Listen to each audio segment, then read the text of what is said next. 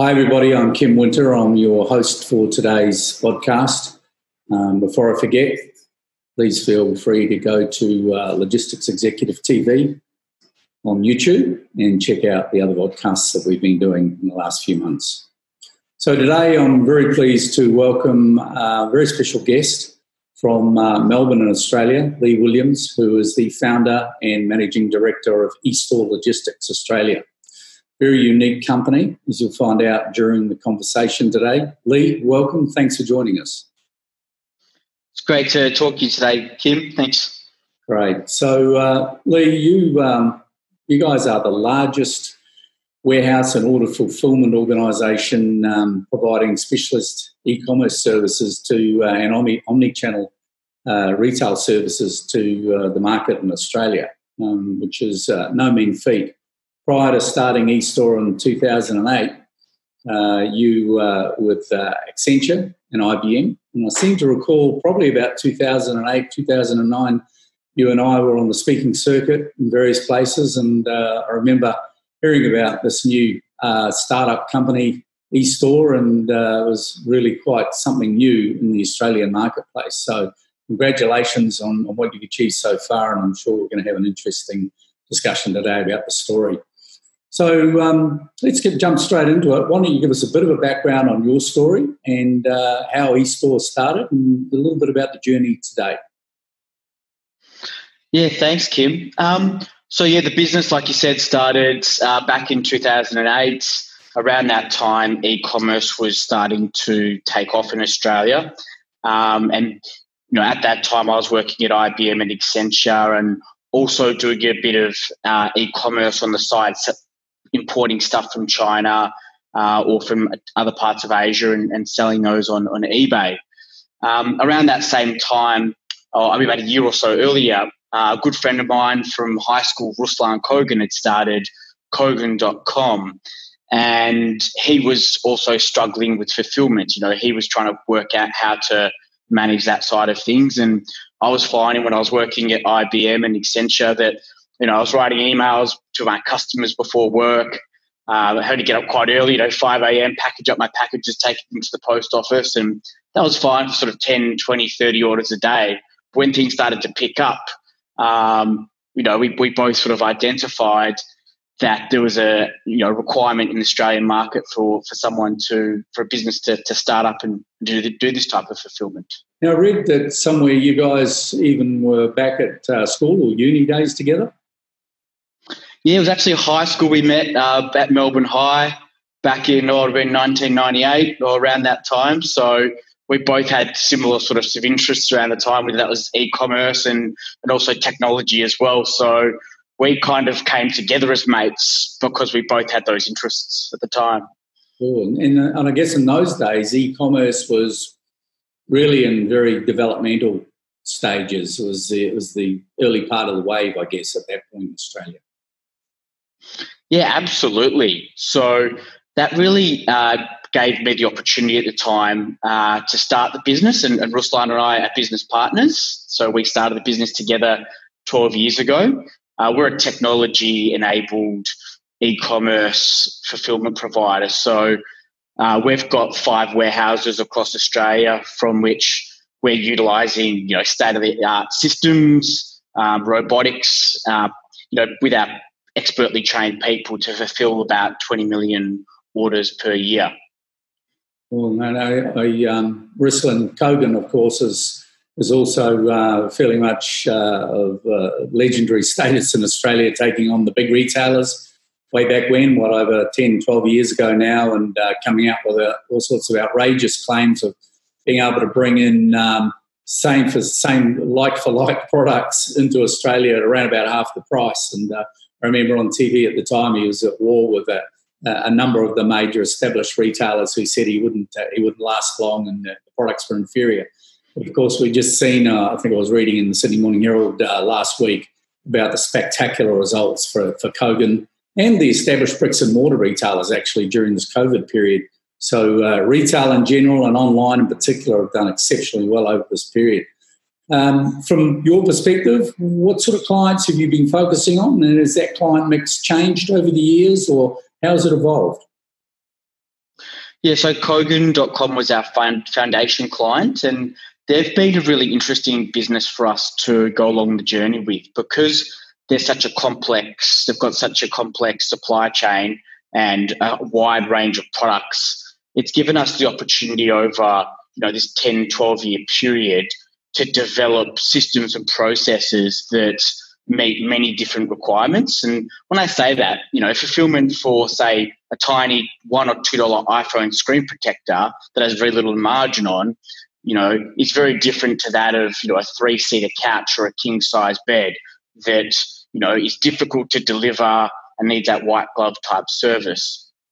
Um, so we, we, service quite a variety of customers. Um, at the sort of entry level is a customer, an on, a pure play online retailer that does about 50 orders per day, has quite a small SKU range, might only have a few hundred different products, but and has their own e-commerce platform and also selling maybe on a marketplace like Amazon and eBay with it all integrated together.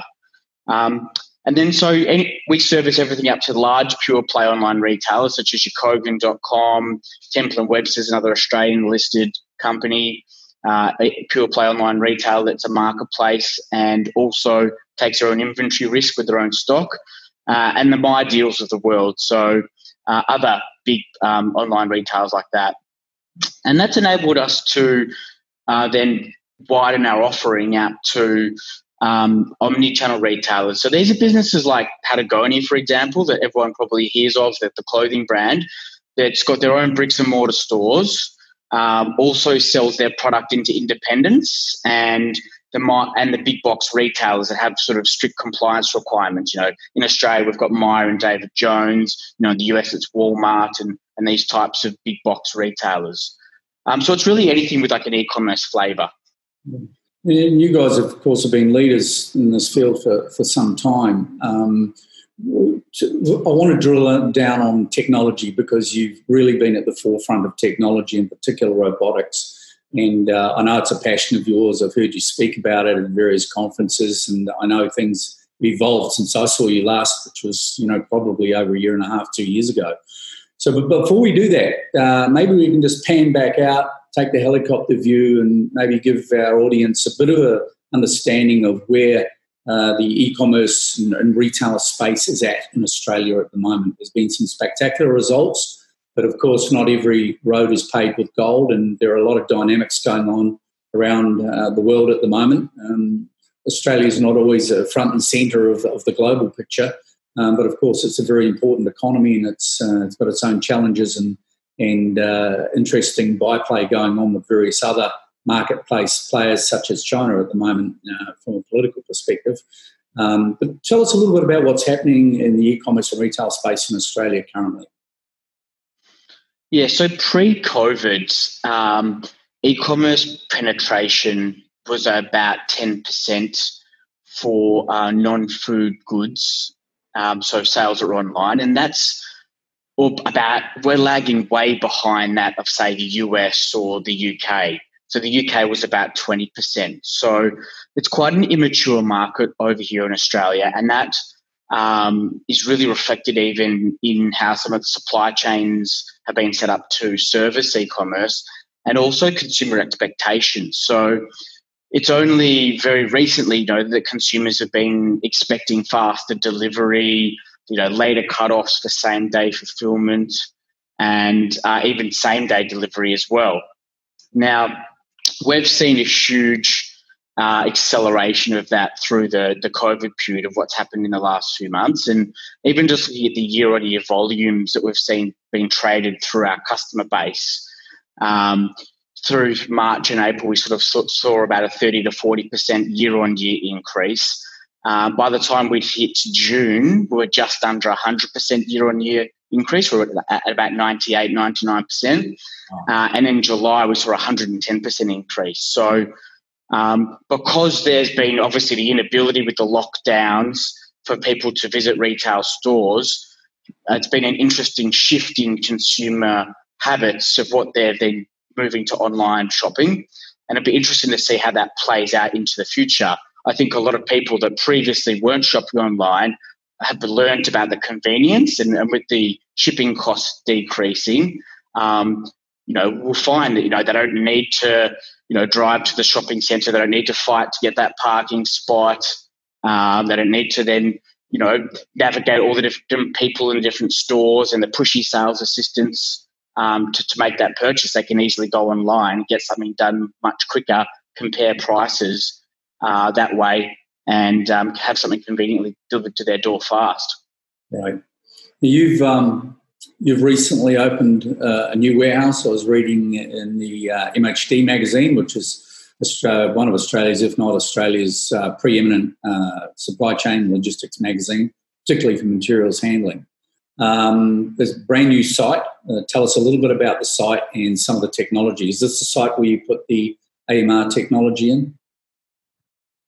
Yeah, so this is really exciting site for us. So it's our new headquarters, which is based in Melbourne. It's a 26,500 square metre facility that uh, we essentially designed with our consultants who we partnered with um, and also a property developer.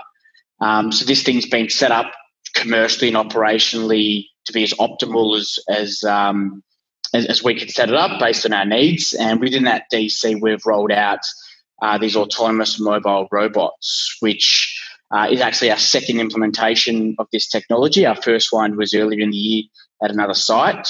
Um, our business case has been tested at that initial site, and we've um, proceeded to roll out over 200 of these robots within this DC over a multi-story mezzanine. Uh, and, and, across this mezzanine will be, you know, packaging machines, you know, box machine, CMC machines which box up the product, um, satcheling machines, and also sortation, um, which essentially allows us to sort by shipping carrier or by priority and that sort of stuff. And all this stuff's been put in place essentially to um, push back the cutoff for same day fulfillment to as late as possible. Um, so we've pushed that needle to 4 p.m. in a cost effective way using this technology, and then also to cost effectively support same day delivery. As we all know, that as soon as there's an order which has got to be treated in its own discrete way to be picked and packed within a warehouse, when I say discrete, to be picked and packed um, for same day delivery as a VIP rushed order. As soon as you do that in a manual process, it becomes cost prohibitive unless you, the retailer make a loss. This technology is enables us to do that cost effectively, uh, and so that you know Aussie consumers can get their products fast. Excellent. Well, what sort of uh, decision making process did you go through to select that automated uh, mobile robot AMR technology? I mean, you was and, and what was the tipping point that had you reached that point of deciding you it was uh, cost effective or sensible to go in that to that high level of AI uh, technology? What was the tipping point, and and who you know who did you use to assist you in that decision making process? Uh, yeah, good question. So the project started about three and a half years ago, and the problem that we wanted to solve was how do we get greater throughput and support faster delivery. So when we first started the project, we hired some consultants because we, we had no experience in robotics and no experience in automation. Um, all of our experience internally was um, digital automation, software systems, and that sort of stuff. So when we um, started the project, we, we started by engaging some consultants on a small initial project to just help us understand the approach that they took in automation selection and what data they looked at and what metrics and that sort of stuff. So um, we worked with some people who essentially had experience in e-commerce uh, in Australia and experience with implementing automated systems. Um, we took a model that they had produced and saw that it was a very good model for us to initially look at, but it didn't quite, you know, meet our needs and with our business. So that essentially looked at what fixed automation was available. And at the time, we looked at what's called the Swisslog AutoStore, which is a, a big um, cube that takes up very little space within warehouses. And um, essentially holds totes of products, and the system digs into this.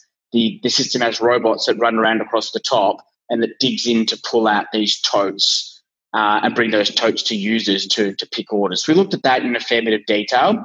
We also looked at um, ASRS systems, so automatic storage and retrieval systems, um, kind of like your Dematic high rise bay systems that you've got sort of these multi, you've got these robots that go from level to level to pick out the totes and bring them across um, conveyors to the user to pack out the orders. And what we looked at, and essentially what, what our challenge was at the time, was that eStore had to, eStore's a profit center, right? We're not a retailer where the warehouse is a cost center. And we, all of our customers aren't essentially, um, you know, taking the risk with us. They're, you know, paying a price per order or pay a price, uh, a fee per storage item within our system. And we're, we're kind of at the mercy of what type of products they're sending to us. So essentially, what we realized was fixed automation came at very high capex, and fixed automation also comes with um, significant risk and a long payback. So we sort of took this journey and then started looking at AMRs. And when we started looking into the AMR business case, we found that it fits the highest percentage of our SKU range um, compared to um, what you know the other fixed automation could take. Mm. The the capital expenditure was much lower and the payback was much shorter. And so that essentially offered a far far more flexible approach for our business and far far far less riskier. So the payback's less than half of that of some of the other automation types. Wow, that's interesting. So I suppose you've ended up uh, being a little bit of a, uh, a, a test or a show site for that sort of technology on the scale that you have uh, deployed it in Australia? Yeah, so there's not many implementations of this type of technology in Australia. Um, it's pretty new to the country, the AMRs, and the way they work is essentially they're small. They're these robots that um, they're about one or two hundred kilos. Uh, they move um, these shelving units around. Essentially, once product comes in from suppliers, from the retailer's suppliers, we receipt it into our warehouse management system um, and then put it away into the storage, in, into the AMR system. The robot presents these shelving units to the user and it optimizes, it goes and calculates all the stock which has come in receipt and optimizes how that product should be put away into those shelving units to get the best storage density so that you use the lowest storage footprint. The system then looks at and analyzes using historical data matching, um, you know, the, the SKU profile of the stock that's sitting in the system, the velocity of those SKUs being sold historically, and the system's constantly moving around all those um, storage units within the system, the mobile storage units, the MSUs, and optimizing them so that um, it's predicting when an order comes through what the likelihood is of that product within those storage units being required. And so it's putting the hot SKUs towards the front uh, where the users are and putting the, the, the less, you know, your D movers at the back. And, you know, while we're even not operating, you know, we, we, we operate about 20 hours a day. When there's no staff on site, that system's still looking at all the orders that are pulling in in in live in real time and optimizing the the layout of those um, those shelving units in the system so that once the users start picking, um, it's in the most optimal layout to, to, to perform that. Mm. So, what, what um, when you decided to go with this technology? Uh, Australia, of course, is is a very expensive country on a global scale in terms of labour. Um, the compliance and uh, union issues around the Australian environment means that labour is, by, by comparison, quite expensive. Um, what sort of, can you share with us any sort of big picture numbers in terms of percentage advantage or return on investment you, you've gained over a period of time since introducing this technology against uh, continuing employing more and more labour? Yeah, so it's interesting because um, when people look at the robots, people think that they're replacing jobs. The the the um, the fact of the matter is they're not. They're allowing us to create more jobs because this industry, being e-commerce and retail, um, as those volumes increase, um, more people are required within warehouses, more technology people are required to support those technologies, more people work within the retailers. Um, but essentially, what that's enabled us to do is it's pro- it's produced about a three to four hundred percent uh, productivity gain in being able to fulfill orders, and the the payback on the system is far less than five years. Wow, it's pretty um, it's pretty impressive. Uh, what, what, sort of um, what sort of uh, journey did you go on in terms of integration? of this technology with your other existing technology, with your back end systems, with your billing, um, with your customer interface uh, that was already existing in the business. I mean, we hear horror stories quite often about uh, new technology implementations all around the world, uh, especially for major implementations. Um, maybe share with us, if you can, a little bit about how that journey took place and how that integration has gone. Sure. So, one thing we pride ourselves on with at eStore is we've become experts in all the technologies we use. We try not to rely too much on the vendor for support. So, for example, we run the Manhattan Scale WMS, which is a tier one WMS, and you know, Gartner sort of looks at that as the, the number one visionary and leader.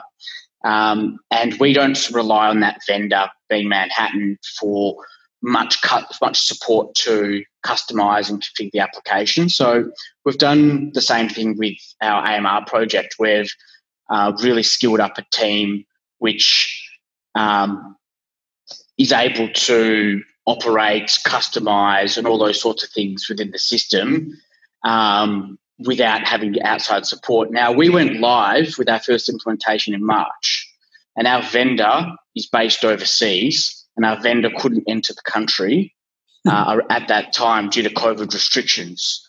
Uh, and we had a super successful go live with that. And probably one of the keys with that is um, we worked hand in hand with the vendor without having any sort of middleman in between us and the vendor. And that's worked well because we understand our business the best and the vendor understands their technology the best.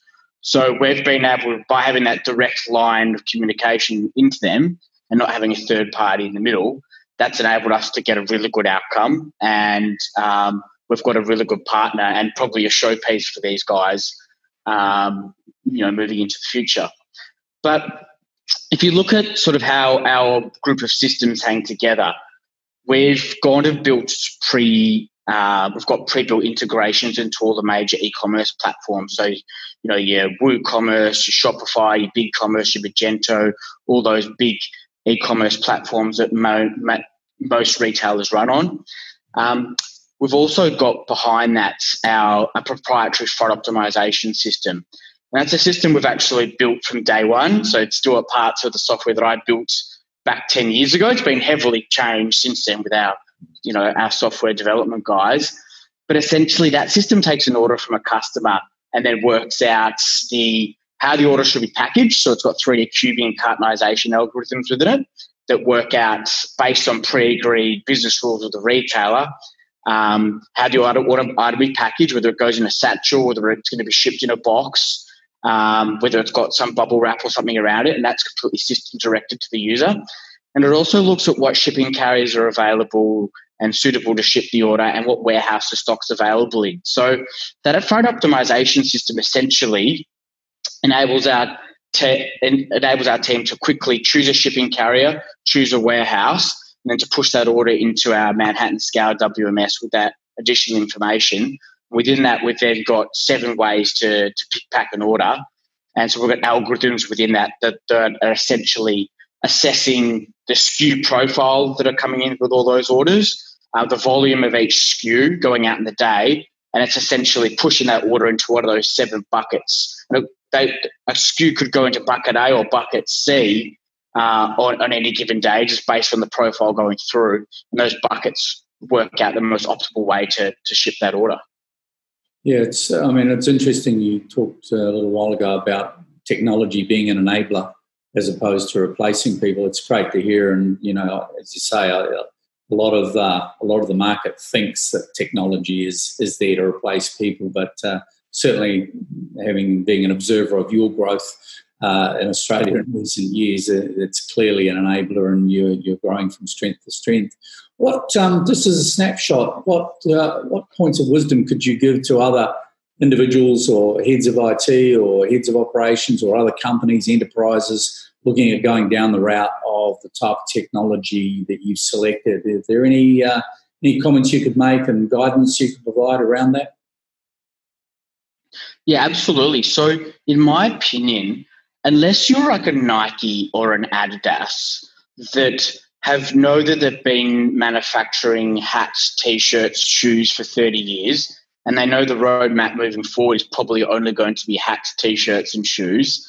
Um, if, unless you're one of those retailers, fixed automation is fine. But if you're not one of those retailers, um, you need to consider flexibility and what happens when the business changes.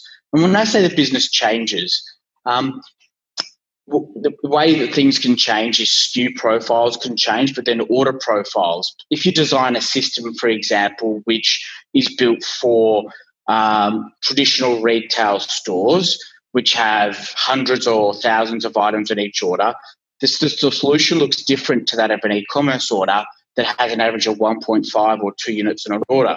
So, what happens if your business today needs to pivot and move into a different order profile, you need to consider what flexibility is available of that automation and what the impact of the automation is when once that profile changes. So the key is really just ensuring that the automation that um, you implement is flexible and is going to be suitable for what happens in two, three, four, or five years' time. Um, you don't want to get caught in a trap that you implement something, it becomes not fit for purpose in the future, and it either needs to be mothballed or highly modified, and there's no return on investment.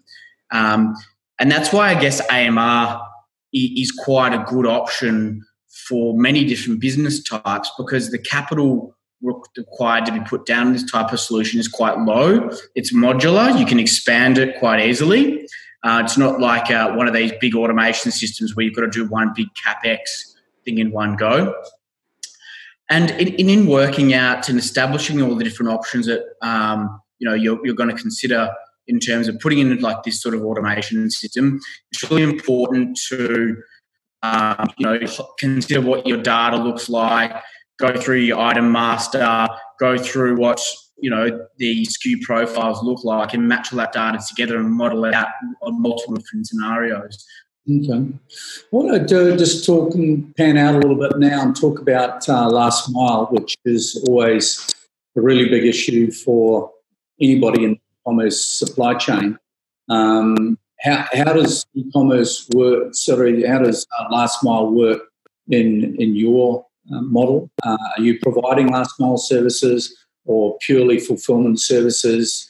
And how is the how do you see the market in Australia? I mean, I've been reading online um, a lot of stories about really serious delays in, in last mile in Australia in recent times. Of course, the big suppliers there, including Australia Post, have had to really ramp up, going to uh, pop up uh, centres and and bringing in a whole lot of uh, new resources and people to uh, meet their meet their delivery standards. What's the uh, last mile perspective been from your side? Yeah, so at eStore, we uh, contract out the last mile to various different shipping carriers. So Australia Post is one of them. Um, we essentially aggregate all of our clients' volume together so that they can access cost savings from that economies of scale. Um, now, Australia, for anyone that knows it, we're a very small population for uh, a few di- small capital cities, and it's it's a very challenging, um, you know, environment for the last mile, and um, it makes it quite expensive for the delivery. When I say quite expensive, you know, the, I know in the UK and the US you can ship something for a few dollars it's possible to do that in Australia. Um, you know, within Melbourne and Melbourne and Melbourne and Sydney. But if you start moving a parcel that's, you know, say a case of wine, you know, all Aussies, a lot of Aussies love their wine. Um, you know, shipping that around the country gets into the tens or fifteens of dollars to to get across, you know, to Perth from Melbourne or, or somewhere like that. Uh, simply due to the distance, it's many thousands of kilometres. Now, um, Australia Post, it's really difficult for other carriers to actually meet their level of service. While there have been a few delays recently, uh, they, have responded quite well um, to what, you know, the, the increase in volume. That it's their hub and spoke network that makes them the best. If you look at how many deliveries they perform within a single postcode, it's far higher than any other you know carrier within the country from a, an e-commerce perspective. And then they've also got you know obviously the the post offices to lean on to, to drop off parcels and that sort of stuff. Um, it's pretty difficult for for startups to to compete with that um, that type of scale unless they're just operating within metro melbourne uh, know metro sydney and offering those types of services now what the interesting thing is though um, if an e-commerce retailer, you know, peels off, say, part of the delivery to a smaller startup, they're then butchering out some of that volume which goes to Australia Post, and that affects the dispersion and the rates and, and the, the commercial offer that Australia Post has. So they really do have the market in Australia. There have been some delays, and their acquisition of StarTrack has been quite a good strategic one because with that they've introduced a, uh, a new service called um, same day and that's we've been utilizing that for some of our customers and to enable them to some of the retailers offer their, their consumers you know, three four hour delivery and the way that works is StarTrack comes in they take away a bundle of orders to the road DC they sort that and then go and deliver that within three hours and that takes away all the sortation requirements within the fulfillment center, which um, pushes back the cost of StarTrack, which is actually quite good. Mm. Yeah, it's, it's, a, it's a dynamic marketplace and quite unusual uh, environment geographically in Australia, as you say, so quite challenging. Um, I'm sure we can talk about last mile till the cows come home, and maybe we'll talk about that another day as well. But before I wrap up, um, Lee, I just wanted to get a quick comment from you um, again, big subject, and I'd love to come back to you and talk about this further down track uh, in, your, in your evolution. But uh, give us a quick heads up on, on your view of the importance of data uh, in your business. And, and, again, I'll restrict you because I know this is a, a, passion of yours. But talk to us a little bit about the data and, uh, and what the value proposition for you about understanding data has been. Yeah, so we're a highly data driven business. Um, that's probably one reason why I even started the business back, you know, 11, 12 years ago, because, you know, logistics um, is we've got a set of humans and people which we're relying on to perform scalable and repeatable tasks. And to enable us to do that, we've got to have these robust systems sitting around it, um, assisting those users to, to create those those repeatable outcomes, the same outcome every time, those scalable outcomes as well. Now, one thing that I've found since the start of this journey that data is just paramount in being able to um, work out how to gain efficiency and to establish, you know, historically what's happened. Then, what? How can we use that information to um, you know to our advantage to build processes and systems around that to to deliver successful outcomes. It all even starts when we when we talk to a retailer, understanding what their profile looks like and how um, clean that data is. It enables us to pop pop it into a cost model to be able to pop out the, the best possible cost and put the best proposal to them. But most importantly, for our algorithms to be able to perform all these calculations, such as how to package an order, which wave packing flow it should go through, which shipping carrier to send it with, it all relies on really accurate data. And that even comes down to a granular level of um, making sure we've got dimensions of products correct within our system, making sure that you know, we've done enough analysis to work out which which packaging types are the best to, use for different orders types, making sure that, you know, upfront we agree what shipping carriers, and it's all in the data, are most suitable for some types of orders versus not suitable for other types of orders. Um, and even down to you know flagging different products and ensuring that you know the glassware gets wrapped in bubble wrap uh, and the t-shirt gets put in a mailing bag. This is all data and this is all business rules. If we can get all this right, we're able to configure systems and set up processes which work super well and um, create this seamless process so that as soon as an order comes through from that shopping cart, it just seamlessly throw, flows through our systems. Systems making decisions, humans are performing processes, and then shipping carriers are, are performing that last mile as soon as possible and creating this outcome for Aussie consumers. Yeah, the focus on data really, really rings true with our corporate advisory teams in, uh, in Australia, Asia, and here in regards to the projects they're doing with clients at the moment. It all, starts with data, and uh, we're bringing on more people in our own teams in, in regards to data analytics and understanding the value of data. A um, couple of quick questions before I let you go. Um, one, uh, always like to ask uh, people who I'm interviewing and uh, executives in the marketplace, well, what are the what are the two or three uh, aspects of characteristics that you're looking for uh, in people that you're bringing into your business?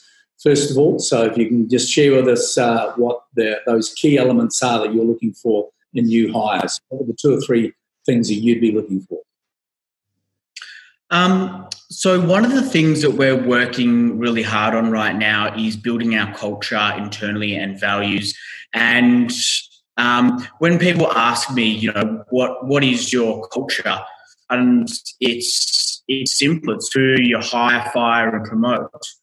So when we're looking at people, for example, right now we've got a really strong focus on operations team, building our leadership within that. Uh, and we're talking about, you know, site managers, we're talking about operation director type people, we're talking about people who are leading hundreds of people. And we're looking at what their people skills are like, what their decision making skills um, are like, you know, how they can influence people. Um, you know, we're not interested in the old, you know, waving fist around and, and telling people, looking at how we can bring leaders into our organization and how we can have those leaders develop the people within our business so that the next team leader becomes the next supervisor, the next supervisor becomes the next site manager, the next site manager becomes the next stage, you know, a state manager and so forth. So that's one really key thing. Um, and right now we're really bolstering our technology team. So there's a bunch of roles we've got out in the market. Um, interestingly, it's uh, one, one, one um, really tough skill we're looking for right now is um, it's a, a, technical product manager for our WMS team, which has uh, seven or eight people in it, and it's someone who um, can sort of run work in a product manager type um, way, but is also very technical and basically runs a roadmap for that application. And that's actually a really hard role for us to hire for right now. There's not many people that have that type of experience uh, and is available and in Melbourne due to the travel restrictions. Yeah. Um, we're hiring for a bunch of roles, but they're probably the two front of mind things that that uh, we've got at the moment. Okay, brilliant. Yeah, I can assure you that those sorts of skills um, are light on in a number of markets where we operate in Asia and the Middle East. Uh, final question. I know you've got to go, but uh, really, bit of a snapshot what do you see for eStore in the in the coming uh, coming months and years? What are the objectives? Uh, what's the journey going to look like moving ahead? Yeah, so we've really opened the door um, to a whole um, set of new markets with this uh, automation we've put in. So with implementing these robots, we've essentially democratized the access for business of all sizes to this type of technology. If you look at the US, for example, or other, uh, even in Australia or uh, and other markets around the world, it's usually um, businesses like Amazon or other large retailers that have access to this technology, which then give them the ability to ship cost effectively and super fast. Now, we're currently working on a project to, excuse me, open this door so that um, even small businesses, hundreds of small businesses, can outsource their fulfillment with self-service platform so they can essentially sign up to this platform um, download all of these documents on how to interface with us and um, for the instructions to ship the stock into our warehouses and then they can get access to this robotic system and enable them to um, then interact through our customer service layers and that sort of stuff to, to ship orders. So we're calling that eStore light, kind of a one size all fits model. And that's something we're currently working on and pretty excited about um, which we're starting to test with a couple of small customers right now. Right. Hey, Lee, look, I really appreciate uh, you joining us today, and, and, I hope our audience has been able to pick up and uh, enjoy the journey that you've been on and take some learnings from it. Um, you guys have got a uh, done a fantastic job in Australia. I really do look forward to following the progress moving forward. Um, look forward to catching up with you again and following uh, following on with the story. Um, thank you for joining us. Uh, best of luck with the uh, with the uh, the COVID there. I think the, the government of Victoria is looking to, uh, lighten up on the restrictions there. I know you guys will uh, forward to getting outside more and, and getting back in, into the marketplace. Thanks for your time. I really enjoyed speaking with you, and I hope to talk to you again. Thanks, Kim. Great to catch up. Have a great week. Thank you. You too.